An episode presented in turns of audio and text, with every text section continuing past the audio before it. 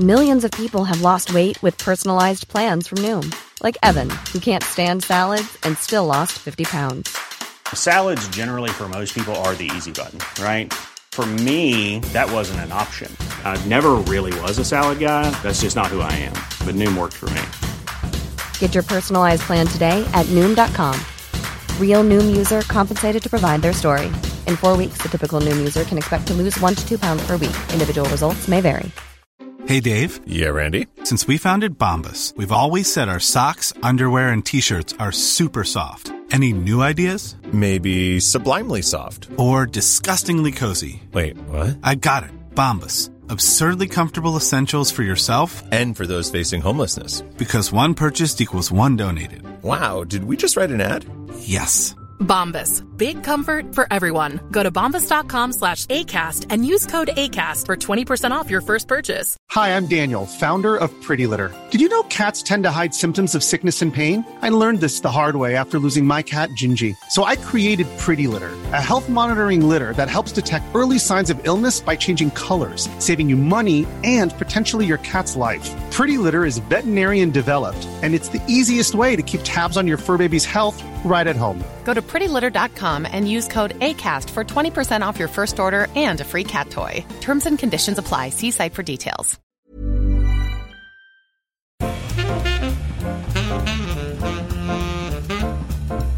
Welcome to Wood Talk for woodworkers by woodworkers. Now, here are three guys who, if combined, would make one hell of a woodworker Mark, Matt, and Shannon. All right, it is episode 134 for May 29th, 2013. On today's show, we're talking about the Handworks event in Iowa, locking miter joints, quality dividers, locating an air filter in your shop, using OSB, dealing with large wet slabs, and alternatives to weighing down your boards when stickering and stacking. But before we get to that, let's hear a word from our sponsors. Today's show is supported by Festool, helping woodworkers get better results in less time and with less mess to clean up afterwards. Visit them online at festoolusa.com. And by SawStop. SawStop is North America's number one cabinet saw and the world's safest table saw. Visit sawstop.com slash 175 to learn more about the professional cabinet saw model that Matt chose for his basement workshop. Then click on Find a Dealer to see the saw in action near you. Very nice. Now, hey, I just want to give a little warning. I'm a little bit under the weather today, feeling feverish, runny nose, sore throat, all that good stuff. So we're going In to. other words, it's our opportunity to really mess with Mark, and he won't even know. I was, I was explaining to the guys that when I'm sick, I am not fast like in my response time and conversational response time so it's like it just takes longer to sink into my brain and longer for for something to come out of my mouth so uh, i'll do my best to keep up but i think i'm going to lean on you guys pretty heavily for the rest of the show And like I mentioned before, it's it's totally okay for you to come back and insert wittiness in the comments once it's actually posted. Well, you know Which what? you need to get that posted before you pass out tonight. Okay. Well, yeah, I'll do that. Um, I do have the I do the editing right, so I could just go back in and just re-record jokes and insert them in where I think it'll be funny. There you go. That sounds perfect. I'll even record a little extra chortleness so you can put it in there, layer it in, so that it sounds like it's kind of genuine. I like it. I like it. I have enough recordings of you chortling, so I could just throw those in. I There. was going to say, do we really need more? No, we've got plenty of chortle those. recordings? What this party needs is some more chortle. That'd do. That'd do. Um, we're gonna. It's like a, a nine CD set, Matt Chortles. That would be great.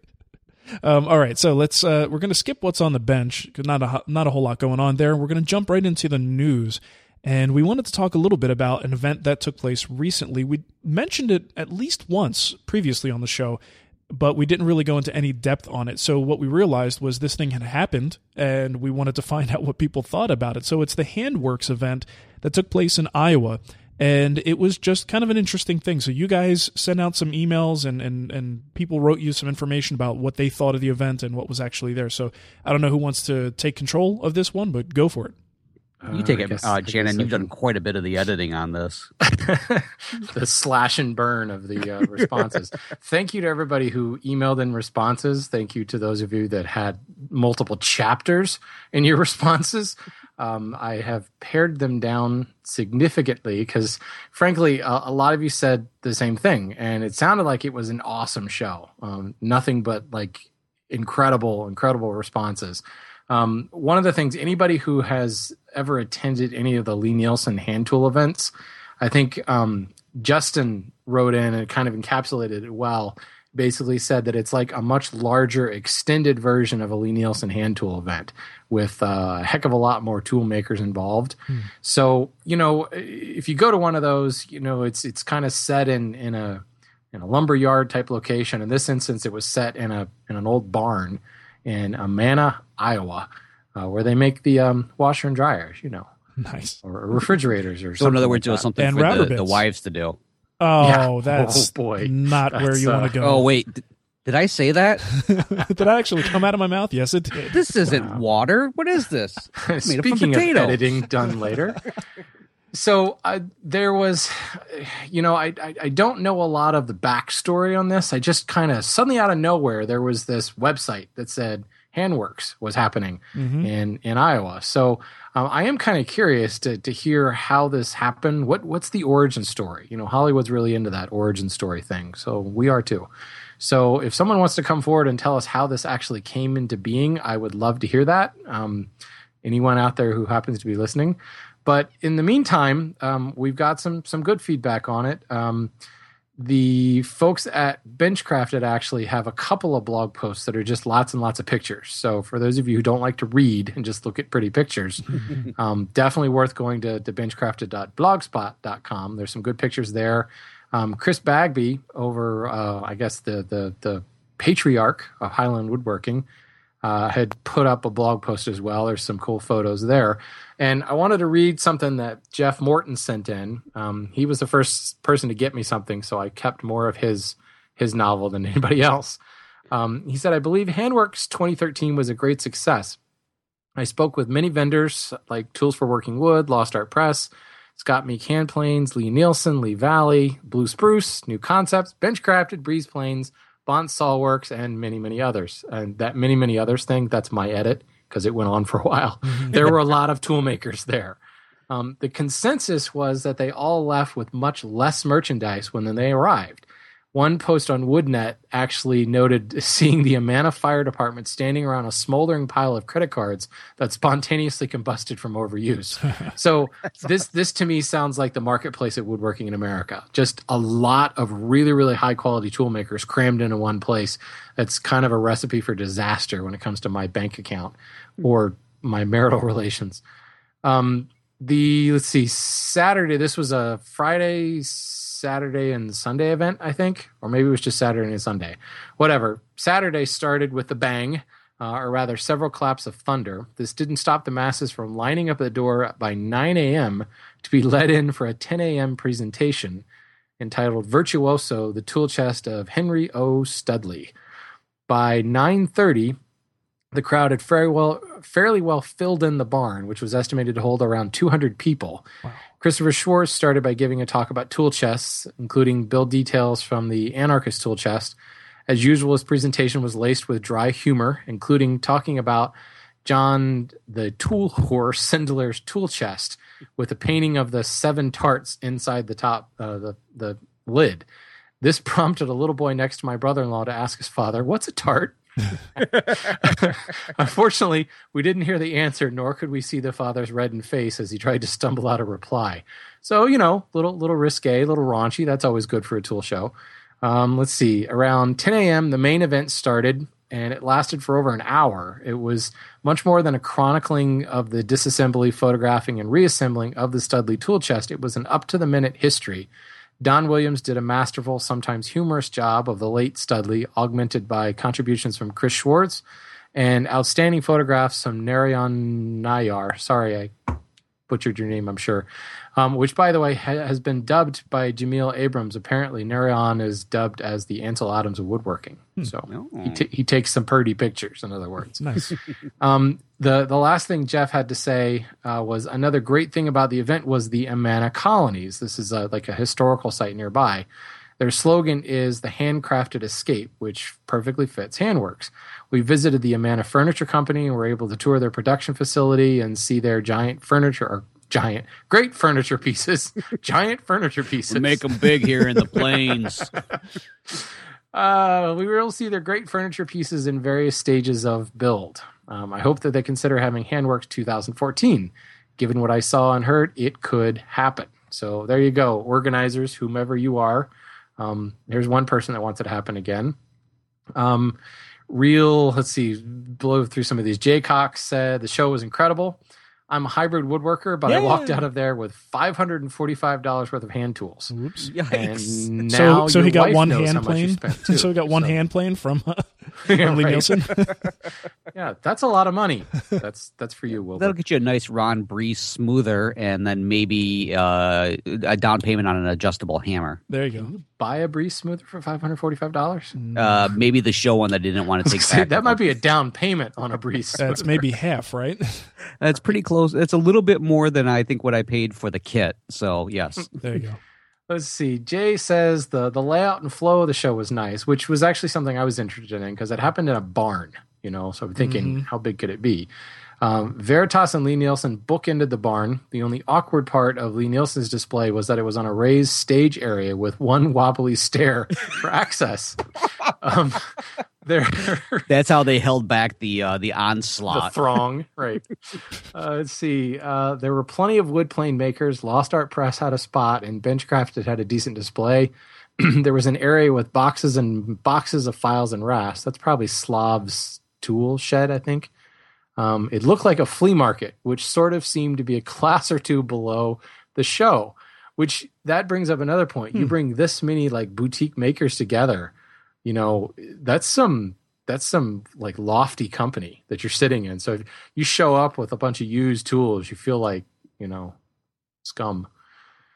Uh, let's see. The only negative I could see was at times there was a lack of courtesy between attendees. I personally was banged into and cut off more times than I care to count. I'd just like to encourage my fellow woodworkers to look out a little more for each other. Well, they are galoots. Come on. yeah, come on. They're dragging their knuckles, right? Exactly. Yeah. It sounds like grunt. to me. I mean, if they had like a line out the door and the place holds 200 people, it sounds like they were probably pushing the limit. I mean, you are in a barn, Yeah. um, so yeah. Um, one interesting thing: a couple of shows ago, we talked about, uh, or I talked about Bontz Sawworks, and actually heard from Ron Bontz, who did exhibit at Handworks, and he had a couple of different things he said. He talked to more people than he can possibly remember the names. Um, I, honestly talked more in those couple of days than I would normally talk in six months. Um, even the bed and breakfast my wife and I stayed at was full of friendly, inviting people. In short, this was an event even a semi reclusive person like myself could feel comfortable sitting around the breakfast table, chatting with others about anything from saws to tools to family. Just excellent. Hope the organizers will see fit to do this again. I think the bed and breakfast atmosphere is what really made it for me as well. So again, that sounds a little bit like, you know, why we go to woodworking in America. You know, mm-hmm. it's oh yeah, the classes are cool and all that stuff, but you get to like hang out with friends, you just get to talk woodworking, and you get to try a bunch of tools. So this is this is kind of exciting to me. It sounds like mm-hmm. you know, while I don't think anything's replacing woodworking in America, this is just just yet another venue that provides another opportunity for people to get to this. So The location, like- the location is surprising though, isn't it? I mean, it sounds like a cool location. Um, yeah, but it seems like one that might be a little bit difficult for a lot of people to access. But they clearly had no problem packing people in for that. Well, um, let's see. I think it was Justin who he drove down from Chicago, I think, or maybe it was Jay. Um, so I don't know. I mean, it's kind of right there in the big middle of the country. So I guess it's relatively driving distance to a lot of stuff. But I mean, I guess that's the same as Cincinnati, though, for woodworking America. Yeah, yeah, I guess so. Maybe it's just I'm not familiar with the area. But yeah, it does sound like the, one of the things that we love. I don't know. Sometimes we sort of sheepishly admit that one of our favorite things about WIA is the show floor. Um, You know, the, the classes are always great, but it's it's really the camaraderie and hanging out and, and looking at new tools and getting some hands-on time with tools you've only seen online. This is a very concentrated version of that. It seems. Yeah. Um, so that's wow. Yeah. Sounds like a We- blast.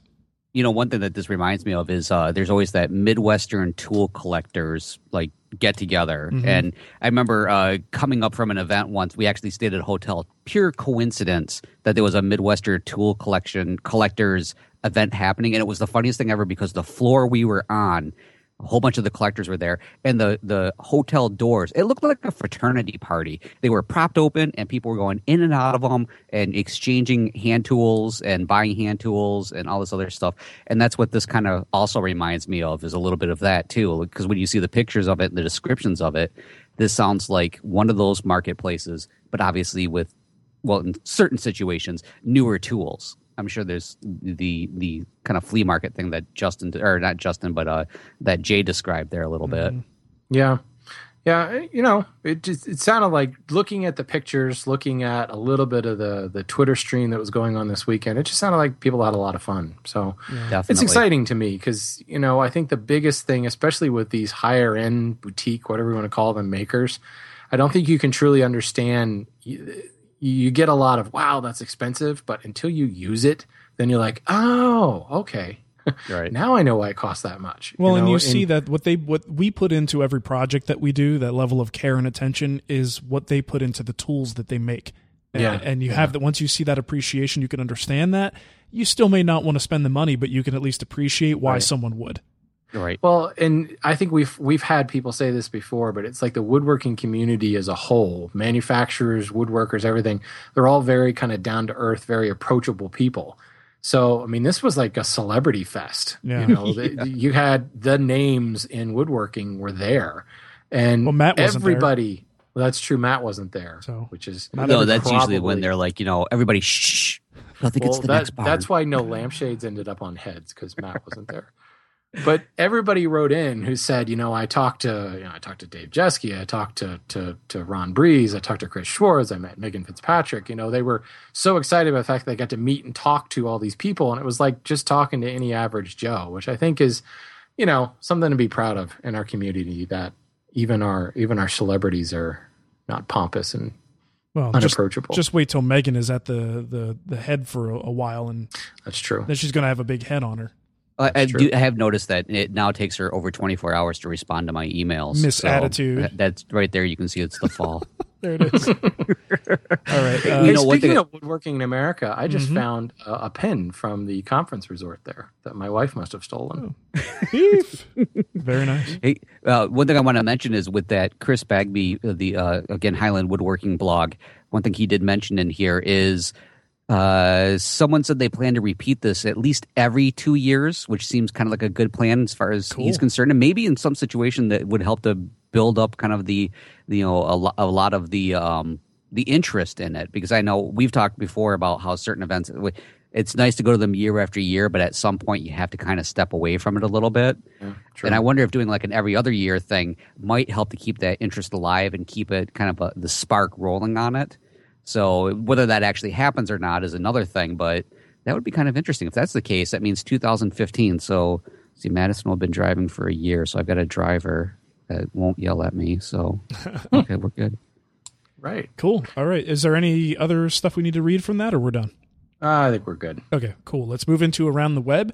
Uh, let's see, Matt. You got a link there first. Yeah, this one came in from Spencer, and I thought this was, you know, we always see these recycled, repurposed blogs and kind of neat ideas that come up. The only ones I really hate are when they're like, hey, look, we have this really cool saw. Let's paint a picture on it and put it on the wall. That's just disturbing, which actually my wife has a friend who just trashed like three or four decent looking hand saws.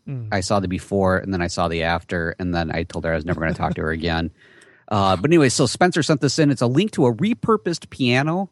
And basically, in the the individual that wrote this blog, more or less, kind of took this piano, took it apart, and created it into a bit of a pseudo workbench with a little area that you can uh, hang your tools. And uh, while I don't think I'm going to have it in my shop, it's kind of a neat conversation piece. It's definitely cool. Is it still playable though? That's what I want to know. Uh, it looks like he tore out all the wires, but maybe he's using the wires for something else. Like I don't know. Hmm.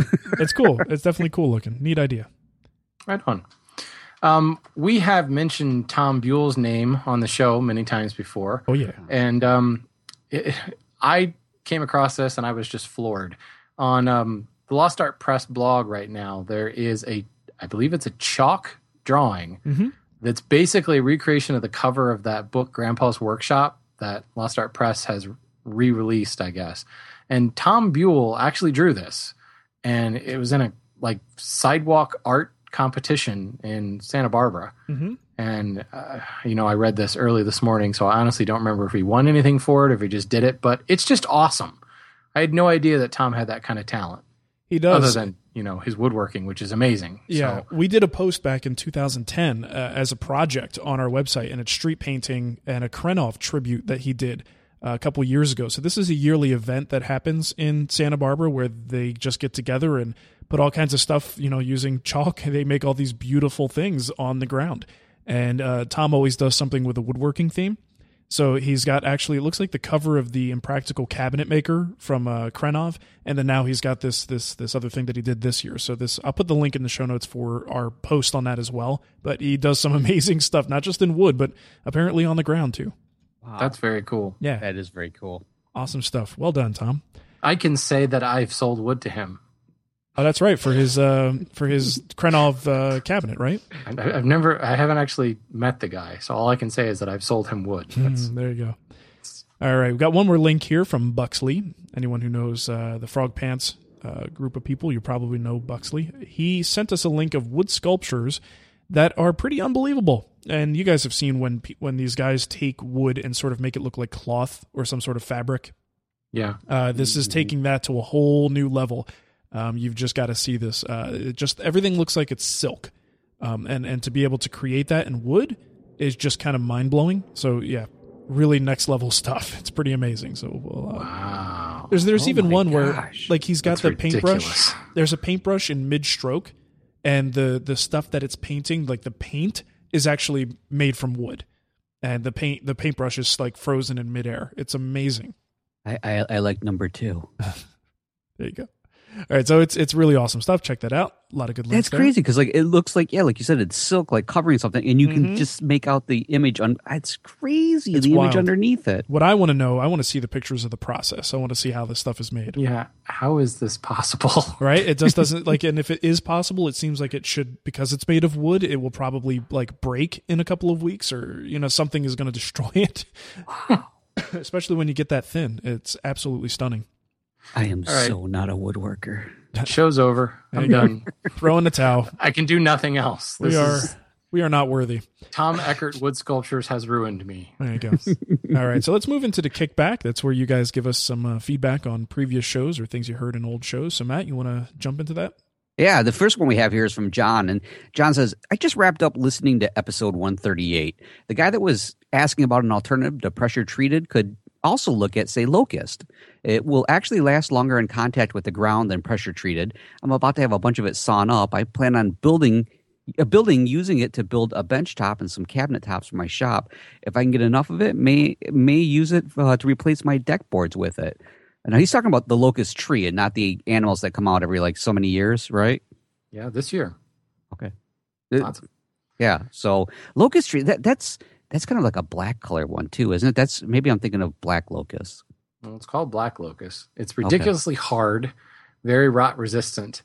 And where are these people getting it in quantity? That's what I want to know. um, I mean, it's not really a commercially available product. There are some people that market it as a decking product, but there's like maybe four companies in the whole country that do that. So great idea. I just don't know how available it is. Cool. All right, sweet. And uh, we have another Pardon, one here. pardon me, John, while I just crap all over your kickback. No, what it turns out is John me how that has the uh, amount that's going to be uh, cut up this year, and that's all there will be. nice. All right, let's see. Uh, we have another one here from Tim in Ottawa. Hey, I wonder if Tim in Ottawa knows Mike in L.A. Um, He says, might. He might. Hey guys, I think it is a great time to be a hobbyist woodworker. There are so many great resources for learning both free and paid. We have this podcast, Mark Field, Matt and Shannon site, and a ton of others. We have Charles Neil's masterclass and his new finishing class. We have tons of books and specialized publishers such as Taunton Press and Chris Schwarz's Lost Press. We have positive leaps in safety from his, from the awareness and education of safety day to accessories such as the gripper and tools such as the SawStop. There are plenty of machinery companies competing to get us great machines at low prices, everything from Grizzly to Hammer with a range in between. Hand tools are doing great with big companies such as Lie-Nielsen and Veritas, giving us a steady stream of new products, and lots of smaller companies giving great niche products. Niche. We have wood shows and amazing seminars or magazine seminars. Most cities still have community colleges teaching woodworking, and for us hobbyists looking for specialized education, there are schools such as Rosewood and William Ng Woodworking School. And there are tons of discussion forums such as Sawmill Creek, Wood Talk, and countless others. This sounds almost like um, the opening for a chapter all about woodworking. uh, there's uh, LumberJocks, which is a world on its own.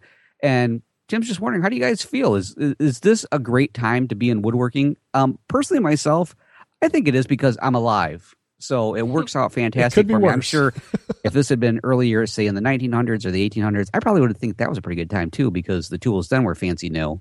Hmm. Um, yeah. But yeah, I have to agree. Given the resources and the availability of things now, I I, I think this is definitely a renaissance period. Like I, I don't want to say like unlike any other time, but uh, as far as I know, this is a pretty good time. Well, for for those who aren't intimidated by too much information and who could parse it out and make sense of it, I think it's a great time. I Mm. think for folks who want a little bit more of a guided approach through the world of woodworking might be might have trouble with it because there is so much information and there are you know varying opinions but ultimately it's it's how do you make sense of this um absolute flood of information that's available out there Um, this could be the age of uh, paralysis by analysis. Totally. Might actually be a better description of it. for a lot of people i think it is Yeah. Well, I mean, I think all three of us have probably been through that at one point or another. Oh God, you know, yes. I mean, there's there's there's a lot of stuff out there. All I can say to this is, take that, knitters. yeah You ain't got nothing on us. Well, and and there is a little bit, you know, I guess when you talk to certain people in the industry, there is a little bit of a doom and gloom kind of feeling about woodworking, and that because there's not the programs in schools are kind of going away. Um, that that you hear it said that they're losing, like woodworkers are dying faster than newer ones are coming into the fold. Um, I don't know where they get their statistics, so I can't verify that that's even true. But that's what you hear all the time, and it kind of makes you feel like, well, where's this going? The craft is going to get lost. But but when you read something like this, it, you walk away with a little bit more of an optimistic, um, you know, perspective. Oh yeah, and. I, I question that too because I mean I think the the three of us probably see this more because we're in kind of the new media Yeah. range. But I mean, I know a hell of a lot of woodworkers that are in their thirties.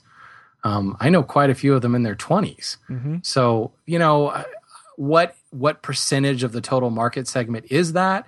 I don't really know, but you know, I, I just I have to believe that there are new people coming into this. When I look at it, when I look at you know my own enrollment in the hand tool school, when I just the emails that I get, the number of times I get emails from 17 year olds who are interested in woodworking, um, I don't know. I'm very optimistic about it.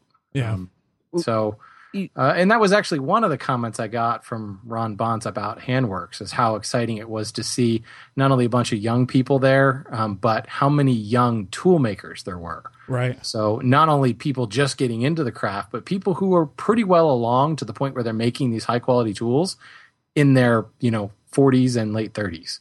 So to me, that's pretty indicative of the demographic. Mm-hmm. it, part of me wonders, you know, kind of. I'm sure I'm going to get in trouble for this one. Perhaps where a lot of this grumbling is coming from, like, "Oh, woe is us! The, the the end of the world is coming. We're all dying off," and all this other all this other stuff that we're hearing. Like you said, the three of us are definitely in the the middle of the new media and how things are going. Because whenever every time I hear how bad woodworking is and that it's about to die off and stuff, I keep turning around and going, "Where?" I don't see it because What are you looking at? yeah, exactly. What, what? Maybe there's something on your glasses. Maybe it's just hmm. completely caked in sawdust. I think maybe part of the issue is that the people who are saying this the most, the older generation, is just so not used to what we're doing, and it is changing so rapidly, and they are so set in their ways that, as far as they're concerned, it is the end of the world. And for the rest of us, it's like, oh, this is a really cool beginning. Well, I mean, it, just depends on your perspective and where you spend your time. If uh, if you work for a no, magazine, we're right. yeah.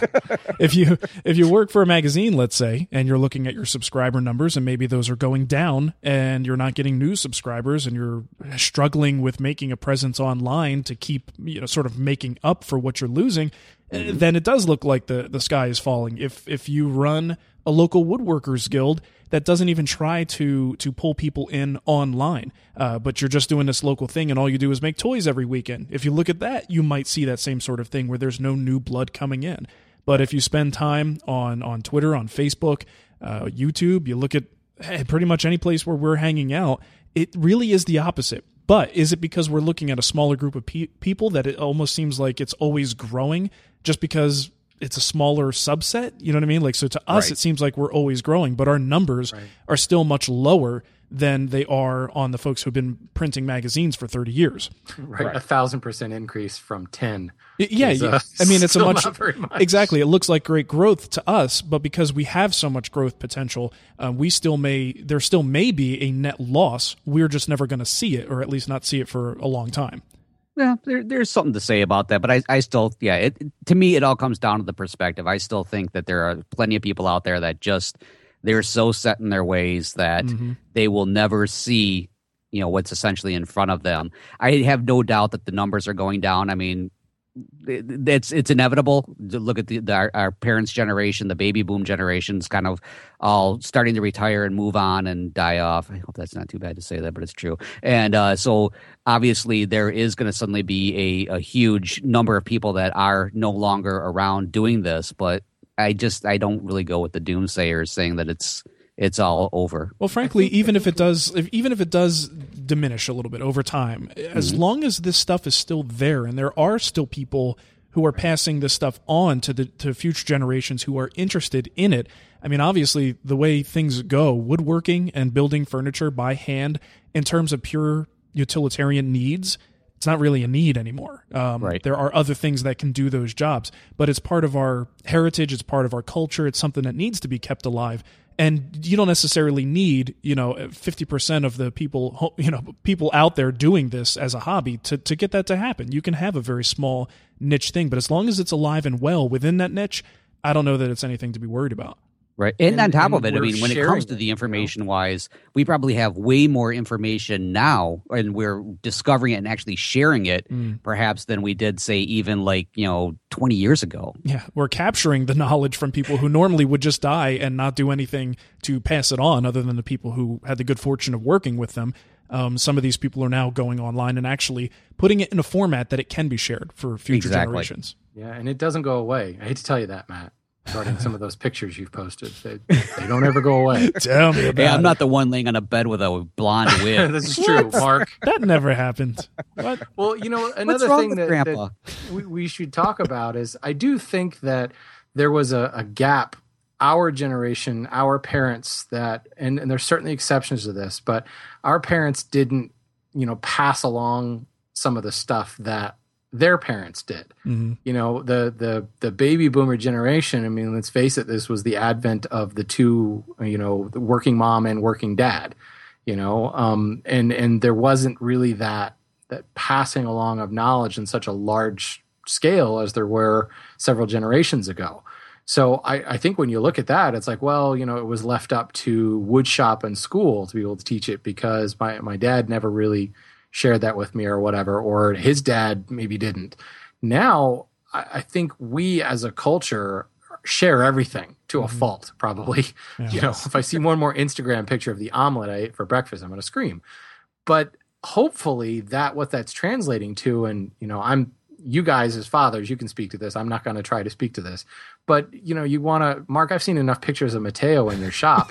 If he picks it up great.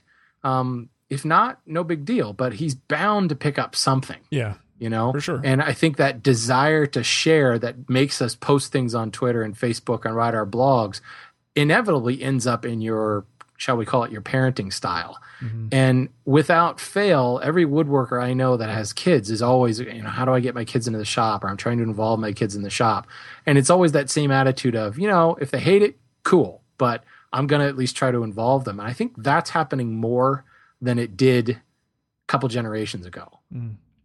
so it's all our parents fault Blame your parents when in doubt.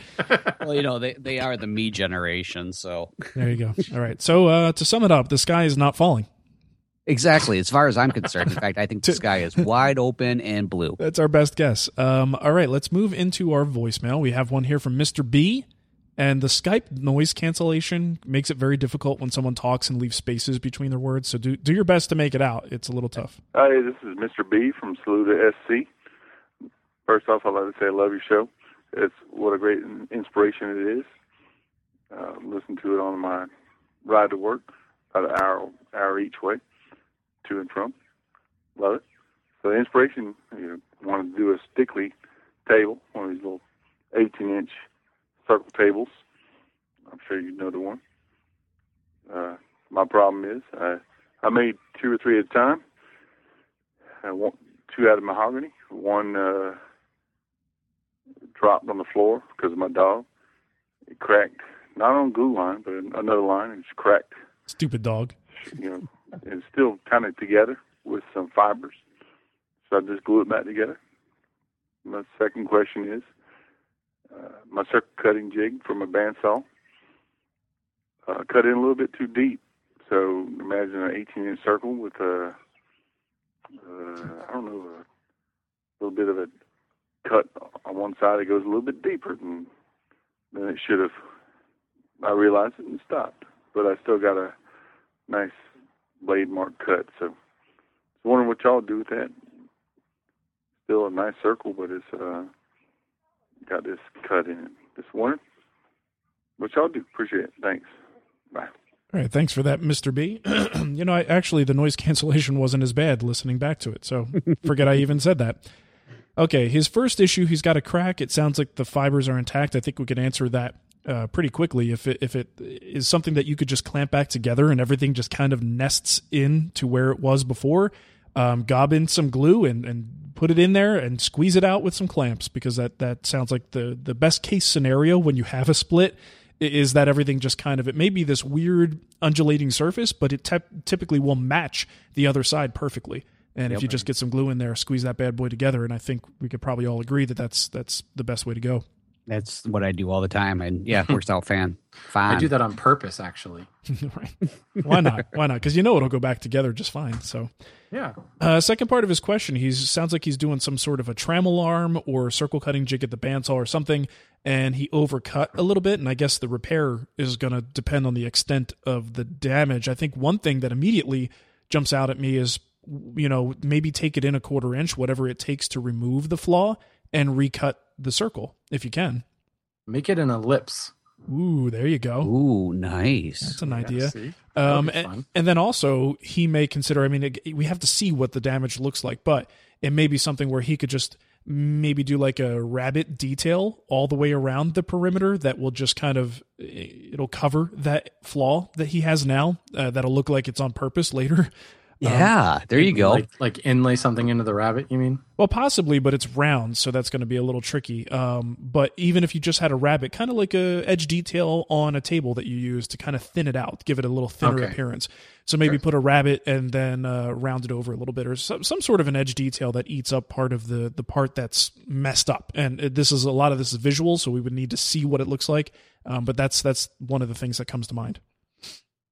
Sounded like though it was like the the the center almost changed the center of rotation, so it- it's probably a through cut. Yeah, yeah. Um, in which case, you know, probably changing the overall shape, or you know, inlay something in there. There turn it turn it into the stem of an inlaid leaf. Inlay, baby. All right, go. moving on to our email. We've got one here from Jacob. He says, I recently found online locking miter joint bits, and I'm curious if you guys use them, uh, if they're strong on larger projects. I could see the use in smaller projects, especially in replacement of splines. Uh, you know, I don't use locking miter bits, and the primary reason is because they are a to set up. Oh, yes. That's putting it politely. Yeah, so they are good. I mean, they do a fairly good job of creating a nice um, joint with a lot of surface area for the glue. So it can be a good joint, but getting the setup perfect is the trick. And I don't even want to bother. I would much rather just do a, a rabbet or a, a spline miter or something something other than that. So it's great in I remember when I actually bought one of these years and years ago. It actually came with Mhm. a, a template, Yep. like in that ultra high molecular weight plastic stuff that had already been cut, and that was like to be able to set your your router table bit. and at the time, I had you know I didn't have a really good lift or anything, but when I upgraded to one of the whatever they are, JessEm Easy Lifts, Master Lift, whatever, just from the top, and you can do it by 128th of an inch. Even then, I had trouble getting the thing set up. Yeah. It's not just a matter of, of putting that little template in place, unless, of course, your board is exactly the same thickness. Um, yeah, there's just so much trouble. It's too tight of a tolerance, and you know, material thickness and just any inaccuracy in the surface of your router table is going to create a problem. It's just, frankly, I just don't find it worth it. Now that said, if you can get it set up, it's a really nice joint. So yeah. something to think about. Yeah, I love the idea of it, but oh, I don't even want to think about all that extra work. Totally. Sweet. Hey, I got a question here from Tim, and Tim is asking I recently picked up a jet air filter for my two car garage shop, but I, I, don't know where exactly to put it. My shop ceiling is low, uh, 87 inches, so 7 feet 3 inches for those of you who aren't doing the math at home. The filter is 12 inches tall. I'm 6 foot tall. I remember reading something about not placing it near your dust collection system and that it should be near a wall to promote circulating air in the shop. But that's the extent of my knowledge, right or wrong, on the subject. I've included a planned layout of the shop, which is very close to the way it is now, and a picture of the lighting upgrades I did a year ago. So my questions are: How close to the wall should they go? How far away from the dust collection should they be? Do they have to be hung from the ceiling? Do they have to be hung in the standard orientation, or can they be rotated? Any advice would be appreciated. So, do either of you have a, uh, a, a an air filter, a circulating air air filter? Yes. Yes. Okay. And it's mounted on the wall. So there's an answer to one of those questions. There you go. Yeah, that's mine is is hung from the shop, and my particular one actually says that it should be no less than seven feet from the floor. But that has more to do with the fact that they don't want you banging your head against right. it. So I think that's probably an issue that Tim potentially could be hitting, see, getting here since uh, he's right about going to be almost even with. It. In fact, I, I bet he's about almost eyebrow height with it. Um, one thing that I, I, did see with mine is mine almost recommends that it's it's not up against a wall, but near a wall, so that as that air is coming out the back end of it, it would actually force like an air circulation around to get the circulation going through the actual room itself. So I actually I have mine towards uh, like about in the middle of where I have all my power tools, so it'll collect most of that dust. One recommendation I did see was to keep it away from uh, heating and air conditioning ducts uh, that definitely, I guess, could probably have a, an issue going on with it. I'm not quite sure uh, really what's going on there. I guess probably could mess it up more than anything else. Maybe the actual circulation throughout the house or something. Or act, well, the more I think about it, you don't want the dust that you're potentially sucking into it getting sucked into those too. Um, but I don't sure. know so much about keeping it away from the dust collector. I mean, if the dust collector is working properly, that almost seems like a, a, a non-issue. Uh, at least my particular little roll around one, I, I don't really have to deal that much. I don't I don't see where that would be an issue with it. In fact, they're almost near each other, but not they're not next to each other. They're not like bosom buddies. Hmm. so there's like a no. I was just gonna say if there's like an air pressure deal, but shouldn't be. Yeah, so shouldn't be. So, your your dust collector is not sucking air. Well, it is. It is expelling air, right? I mean, it has to in order to do its job. Right. So the idea behind having a one micron bag or whatever up top is that it's allowing air out, but nothing you know larger or than one micron. So maybe it's just that it's pushing out a bunch of air, and that can throw off the flow of like the vortex you create with the air filter. Point. Yeah. Okay, yeah, I, I like see that. That's crazy talk. That. That's just yeah. crazy talk. All right, so uh, but the other thing though, like you mentioned, Shannon, yours is is mounted on the wall, so right, you're not stuck my, to just my shop ceiling is is it, it changes from front to back because the the garage floor is sloped, but it's about seven feet in one spot and it's eight feet in the other, and I'm six foot four, so no matter where I hung it, I'm mm-hmm. banging my head on the thing. So nice. uh, I actually, in my instructions, I have a jet air filter, the same one he has. In instructions, there's actually a diagram that shows like mounting it on the skinny side, on its side, rather than mm-hmm. on the wider surface.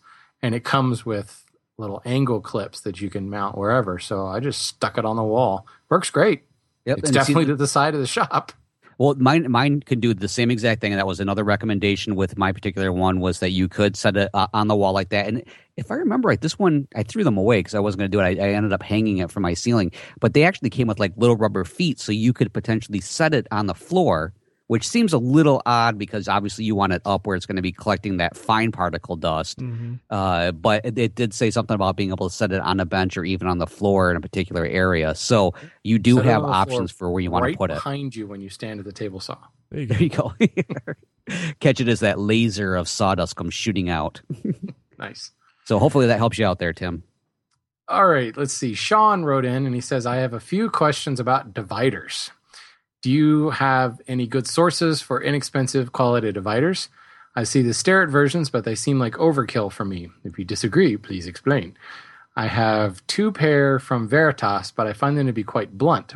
Do you think you should sharpen them to a fine point? If so, how? Is there an advantage to how blunt they are? It's a lot of questions about dividers, Sean. It's a rather Um, blunt question. Without doubt. Ooh. Um, do I have a source for quality and expensive dividers? It's called eBay. That's where I've gotten all my dividers. Well, that's not true. I have one made by Graz, I think. Um, I bought it for wood turning. It came with like a kit, calipers and dividers and all that. I believe it's made by Graz. um, the other, I don't know, two pairs I think I have, I bought from eBay, old, you know, vintage ones, um, because I think you're right. You know, do you need super high precision in your dividers? Yes. I, I, I don't know. I think probably the distant the difference relates to the second question. Should you sharpen them to a fine point? I I agree. I think what needs to happen is they need to meet on the inside face. So when you tighten it up so they're all the way closed, they should come together to a very fine point. And I think in cheaper dividers, that's not necessarily going to happen.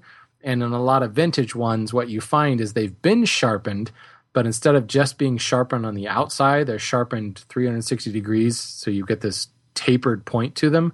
So no matter what you do, they will never come together and meet at the point. So to sharpen them, basically you need to grind down the inside face so that it meets. You've got two flat faces that meet, and then put the bevel on the outside. Um, I don't think they have to be super razor sharp, but I think if they're sharp, you'll find that you can actually scribe.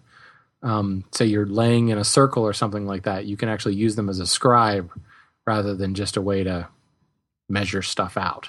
We were watching uh, for the review show two two things that that go into this category. One, we were watching 17th century car- New England carving with uh, Peter Follansbee. That's exactly what I was thinking of. Yeah, and he absolutely depends on that thing being nice and sharp um, to to be able to scribe those concentric circles and arcs. Um, and we also talked about forging your own compass. So if you happen to have a forge handy, uh, or a smoker, or a smoker, uh, Peter Ross will show you how to make your own compass in in this DVD, which is pretty cool. And we also saw uh, George Walker using them to, to lay out ones. Now, I think those ones weren't quite as sharp. Mhm. They they seemed a little blunt, but he did a pretty darn good job with those. There you go. My I resource for to getting some would be visiting Shannon. There you go. I remember it. One of the woodworkings in America, woodworkings in America, one of those things. Peter Follansbee actually said that if you come into his shop with a pencil, he'll throw you out. So there you go. I would definitely bring a pencil then. I only have a pen. a pencil and uh, one of those Incra things where you put the little five millimeter lead pencil into the hole. nice. I think he, uh, that sounds like something he would like. Uh, okay, so we have a question from Ernesto in El Paso. They have good salsa there, from what I hear. Mm, salsa. All right, just got my first commission today. Word is slowly spreading about being a woodworker, but I feel that this one is more of a challenge than I anticipated. A friend of mine asked if I could repair her bathroom cabinet doors since they were falling apart. Upon arrival, I find particle board. I told her that it can't be repaired other than to trim the damaged area, making the doors smaller. She then asked if I could make a whole new cabinet. After hearing the average price of plywood, even the Home Depot grade, she said no. She asked me to build it out of an OSB sheet that she had sitting in the garage. Her reasoning is that taking is that it's taking up space and she doesn't want to spend more money on more plywood. I guess she thinks the OSB stuff she's calling it plywood. uh, I told her that it is not suited for the job, but she insisted. Now I find myself thinking about sanding it, uh, joints that I can use, excuse me, finish to use before painting, and any decoration that I could put on it uh, while it's only OSB. Do you guys have any pointers? By the way, it's half inch stock, Ernesto. Oh my god. This is very frustrating. Um, that's one of those things. Like it's one thing to do somebody a favor, but at a certain point, if you can't stand behind what you're making, then you have no business making it. And if the material, especially half inch stock, um, it's not like you can't make a plywood out of OSB if you had to. You certainly can do that, and just really just using standard cabinetry, um, you know, dados, rabbets, and grooves, and reinforce it with screws, you could probably get a decent thing in place. The problem is uh, this is half inch stock. It's OSB. It's been sitting there clearly for a long time. Uh, This is not optimal material. So, as a you know, granted, you want to take on jobs because you want to get more jobs. But I, to be perfectly blunt, that's not the kind of customer you want. Right. Even if you do that job successfully, you know, yeah, maybe that could lead to someone else with a, a, a better job in the future. Um, but that also may lead to more people like that person who who want who who can't even fathom paying um, even the cost of the Forty materials. dollars for a piece of Home Depot plywood. That's Yeah. what we're talking about here. Well, if he's if he's a friend or if she's a friend and he's doing this probably at a very low price in terms of his labor, you're right. This is probably going to be less than a hundred dollar job, um, and she's not willing to pay it. That's again, I don't want to be too harsh about her because who knows what her financial situation is. But there are times when you go to a custom woodworker and times when you don't. So this sounds like she's far better off getting a pre-made cabinet in place in her bathroom, something off the shelf at Home Depot that's made out of particle board and crappy veneer, and that's that's what she's willing to pay for. Um, Yes. This to me sounds like I would I would I would head for Z Hills on this one. I would be right behind you. Absolutely. Yeah. So I mean, if if I don't know, again, if you ha- if you're stuck now and you feel like you're obligated to do this, you could do it, but definitely explain to her the negatives and what could happen and why you would not build with this material. But you'll do it with that caveat, and you don't want to to sort of paint yourself into a corner on this one. Just make sure she's fully aware, and then if you feel like doing what a, what it really amounts to, sort of like a charity job, then then you can do it. Yep. You know, you might. I- I'm thinking. You know, he says this is a piece of OSB sheet that she had in the garage, so I can just see it like leaning up against the wall. It's got that nice deep curve in it Mhm. from leaning against Nice the wall all these years. You, you might actually sit down and figure out what would I have to do to make this into a cabinet, and then charge her that hourly rate. You know, it's going to cost more, a lot more, because of the extra stuff you're going to have to do to make this work Mm-hmm. Um, it, it might just be a good i don't know i hate to say a good lesson because that's a good way to end a friendship. But you know just just to put it in perspective and say okay i'm going to use this so the, the the material cost goes to zero but it's going to take me you know six hours more to make this because i'm going to have to go through all these extra steps um, it might just be interesting and so that you at least have something to respond to her with Yeah. Well, you know, and if it's one of those things that you want to do it so that potentially you could even generate more business from it, like, you know, oh, well, look what he did. He made this, you know, this sow's ear into a, a silk purse. You're still, unfortunately, and I know this experience from from my wife's business. You're just going to keep attracting more individ, more customers that will be very like minded. It's like, well, you did that for this, so I know you can again Yeah. repeat it on such and such. dorothy So- said you built it out of the crap in her garage yeah, exactly. I've got some stuff out my yard that's been sitting there for years. I, you you could make it out of that. So un- un- I'm totally, unfortunately, as much as I have the weakest heart to want to help people and do things, even though I hate doing it, I, I have to say, run away. I don't know you know about you guys, but this sounds like a reality show. It's like that, that cooking show Chopped, where they open a basket and it's full of like sea anemone and grape jelly. You know, make a five course meal out of that. This is the same type of thing. You know, open the garage door now, build a cabinet out of what's in there. That sounds like a that actually does sound like a nice premise for a show. Actually, doesn't it though? You should pitch that. It's like it's like Storage Wars and, And you Chopped. get yeah, you get like a you got a bucket of nails, you got Yeah. a small like little baby size hammer, and maybe I don't know like a handsaw and one chisel and, Actually, and, it and, a piece of be a plywood. rock. Music when you do the reveal when you open the garage door to see what you have to work with. Yeah. And wah wah wah. You're like, what the heck am I going to do with this crap? All right. This is- I uh. would totally watch that show. That's awesome. Sounds good to me. Let's Only if pitch it's it. on Hulu for the Vanderlist. Oh, So- that's right, Mr. Cord Cutter. there you go. All right. Hey, so this next question comes in from Milo, and he's saying, I recently got my hands on two fresh cut live edge oak slabs. They are mm. around 30 to 36 inches in diameter, three to four inches thick, with a very nice edge to them. Do you have any idea how I should properly prepare these to turn them into, say, small tables? He's Shannon. Any ideas? I don't have access to a kiln. Unfortunately, they are already starting to show small cracks in them. Is there a way to stabilize the slabs to re- stop or reduce any cracking and at the same time decrease the water ca- content so I can actually use them? So, my first thing is uh, anytime that you have you know uh, wood that's just been cut or any that you wanted to bring it down to a certain uh, moisture content that it's, it's way too wet right now the first thing you need to do is to seal the ends of the wood so you're talking about using some sort of painting on a sealer say like the most common one that i think everybody thinks of is Anchorseal Mhm. you want to get that on there because again, we're going to go to the old analogy. Wood is like a, a whole glob of of straws put together, and you want to seal up those ends so that the moisture will then evaporate at a slower rate. So that's my first thing is you really really need to get those sealed up, and then that's when you start going to the old uh, standard of uh, let's see one year for every one inch of material. Mm-hmm. So you're kind of stuck. I don't want to say you're stuck there, but that's where you're kind of going with. Now, I don't know if since these are 30 to 30 to 30 to 36 inches in diameter. So we're definitely talking. It sounds like these came right off of. In fact, I know uh, Milo sent a picture of this. It almost looks like it was a tree trunk, and then they just went straight across. So we're actually looking at a cross section of the of the tree rather than a longitudinal section. Can you believe I knew those words? Attaboy. Wow. So Can you spell them? no, let's not go that. Let's not get that crazy.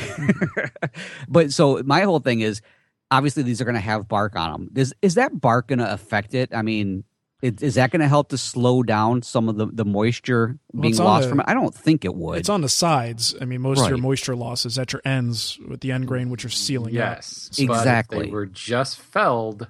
The sap is rising. It is springtime, people. So that's a major, major rot spot. Hmm. Um, it's also a place to invite um, post beetles, powder post Mm. beetles. Um, so the, the the key is in the spring when the sap is rising, spring and summer when the tree is actually growing, sap is rising. That's bugs love that sweet sticky sap. They love it. They will eat it up. So you probably, if in fact the tree was felled while the sap was rising, um, you got to get rid of that sap water. it's going to rot. Um, if it's felled in the winter, which is why a lot of these folks, like you know Roy Underhill type folks that go out in the forest and cut down their own tree, they'll cut it in the um, in the winter. We, we actually talked about this, and I took that Windsor class at the Woodwright School um, because the log that we had was actually felled in the spring, and you could already see the um, powder post beetles popping in and out. And it's an oak tree, which powder post beetles love Nice. but they don't really dig heart heartwood that much. So that may be something to think about. You know, you're going to reduce your width, but that sapwood is a rot hazard. You got to be careful with that stuff. Good to Now, with, with with the cracks that are already showing on here, I imagine there's not really too much you can do with it at that point until it gets down to the moisture content that you're going to want for working with these.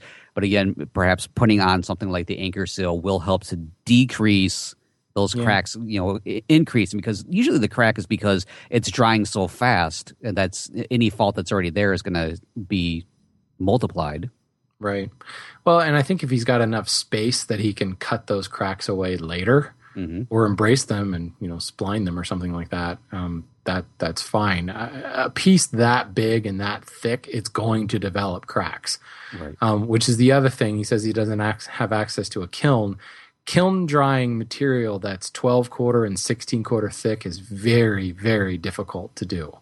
There are not many companies that will do it because it's it's just so thick. There's so much material in there. It's very difficult not to case harden it, and you end up having to dry it so slowly in the kiln that you might just be better off air drying it. Hmm. I mean, we're not talking years here. I mean, you can kiln dry 16 quarter material in less time than that, but you're still putting it into the kiln for six months and you're warming it and cooling it over the period of probably two to three weeks. So, I mean, you're in, you're in there for seven, maybe even eight months on, on that thickness of material. And nine times out of 10, you end up with a lot of reaction wood because the, you're just trying to move so much moisture out of there. There's just no way to do it. So your best bet is to seal it as best you can, put it under cover so there's not direct sunlight baking on it. Mhm. And next time you vote for president, go revisit it. there you go. Or- Or one other other alternative I'm just going to throw out there: carbonite. If it worked for Han Solo, it will probably work for these live edge oak slabs. I'm thinking. Nice. That would be awesome. The online That backup be- service? Get like a little Ugnaught running around helping you out with that. It'll float around for you wherever you want to go. That'd Nice. be awesome. There you go. A little what? Did you just Ugnaught, the little piggy thingy. that's that what those are called? Uh, that's what it was on my toy chest. Did not know that. See, that's awesome. Uh, I'm lost. All right, Shannon, you're up. Okay. You can leave your comment see. in the show notes for us. Uh, where are we? Oh, this is from Dan. Uh, Dan says in episode 130, you mentioned offhandedly that you could cut up a log into a board, then sticker and weigh down or band to let it air dry. I have heard a lot about making sure that you weigh down your stack while it is air drying to help avoid warp and twist. Can I get the same effect by putting a 2x4 across the bottom and top of my pile and then ratchet strap the ratchet, then a ratchet strap that I crank the heck out of? Um, Dan, this is exactly what we do at the lumberyard. um, when when we have kiln dried material, we've graded it, and it goes back out in the sheds to to sit to wait to find a home. You know, like the little puppy at the pound, he's just Mhm. waiting for someone to So come buy cute. him. Um, Oh, look at the that's exactly thingy. what we do. Um, it- it's one of those things where, you know, if the wood is not properly dried and you try to do that, you know, it's liable to kind of spring apart when you take the the ratchet off. But if you if you kind of lock it down while it's drying, um, think of uh, think of like steam bending. Um, you heat the wood up, you put it in a form, you clamp it in place, and you let it dry, and it stays in that curved shape. Ideally, the same thing happens if you lock it down flat. So yeah, um, that's actually a better way than weighing it down um, because you can put a lot more pressure into that. Just make sure you protect the corners of the wood. Um, you know, if you're going to use two by fours, make sure the two by fours are longer than the width of your pack so that you don't get those bands digging into the sides of your boards and cracking and tearing up your boards. There you go. Sweet. All oh, right. and step away when you finally cut those bands. Ting. Yeah, that's always fun. Definitely give them some uh, give them some room there, I and get someone else to do it. Wear your safety glasses. All right. So iTunes reviews. We only have one this week from one two three four five six seven eight nine zero one two three four five six seven eight nine zero one two three four five six seven eight. Who says, "Love the show. The show was introduced to me." Uh, to the woodworking online community and constantly keeps me laughing, motivated, and learning. So thank you. One, two, three, four. I'm not going to do that again. Is that the, that's a song from the Electric Company, wasn't it? I think two, so. three, four, That's five, like- six, seven, eight, nine, 10, 11, 11, 12. 12. Yeah, I think so. So you had to say it. There you go. Um, so if you want to leave us an iTunes review like that person did, you could just go into iTunes in the store, look us up, Wood Talk, and click on ratings and reviews, and you could leave us a nice five star review, rating, whatever you could do. Actually, you could do the ratings without typing a review, so that's something to keep in mind too. Oh, cool. All right. options. I love options. Love to give them options. Uh, let's see. We don't have any donors to thank this week, but if you'd like to sign up for a recurring donation or even a one time donation, you could do that at woodtalkshow.com. Over in the left hand column, you'll see a couple of links there uh, for two, five, and ten dollar donations, and that helps us keep the lights on and keeps Matt in those sexy, stretchy pants that he likes to wear. It when allows we for have Donut uh, Day. Donut and Day when we have every shows Friday. like this, they'll they'll help to keep um, marks and throat lozenges. You know what's great though? When you guys talk at exactly the same time. What are you talking about? you edit this out. I love when that happens. Um, a quick reminder that today's show is sponsored by Festool. You could find out about them at festoolusa.com as well as SawStop at sawstop.com. And I think that's about it. So, Matt, if you want to give them the contact info, we will get out of here. All right. Well, hey, folks, if you have a comment, a question, or a topic suggestion, there are several different ways to contact us because we like to give you options also. Mm-hmm. Leave a voicemail on Skype. Our username is WoodTalk Online. Call our voicemail line at 623 242 5180. Email us at woodtalkonline at gmail.com or leave us a comment on our Woodtalk Facebook page. And hey, if you're ever looking for the show notes or downloads from today's show or previous episodes, you're going to find those over at woodtalkshow.com. Woo, that's a lot of information. That's a mouthful. I got to quit trying to do that in one breath. That's good. It's good practice for you. All right. Thanks for listening, everybody. We will catch you next week. See ya. This podcast is part of the Frog Pants Studios Network. For more information about this and other shows, visit frogpants.com. Audio program so good, it's like you're there.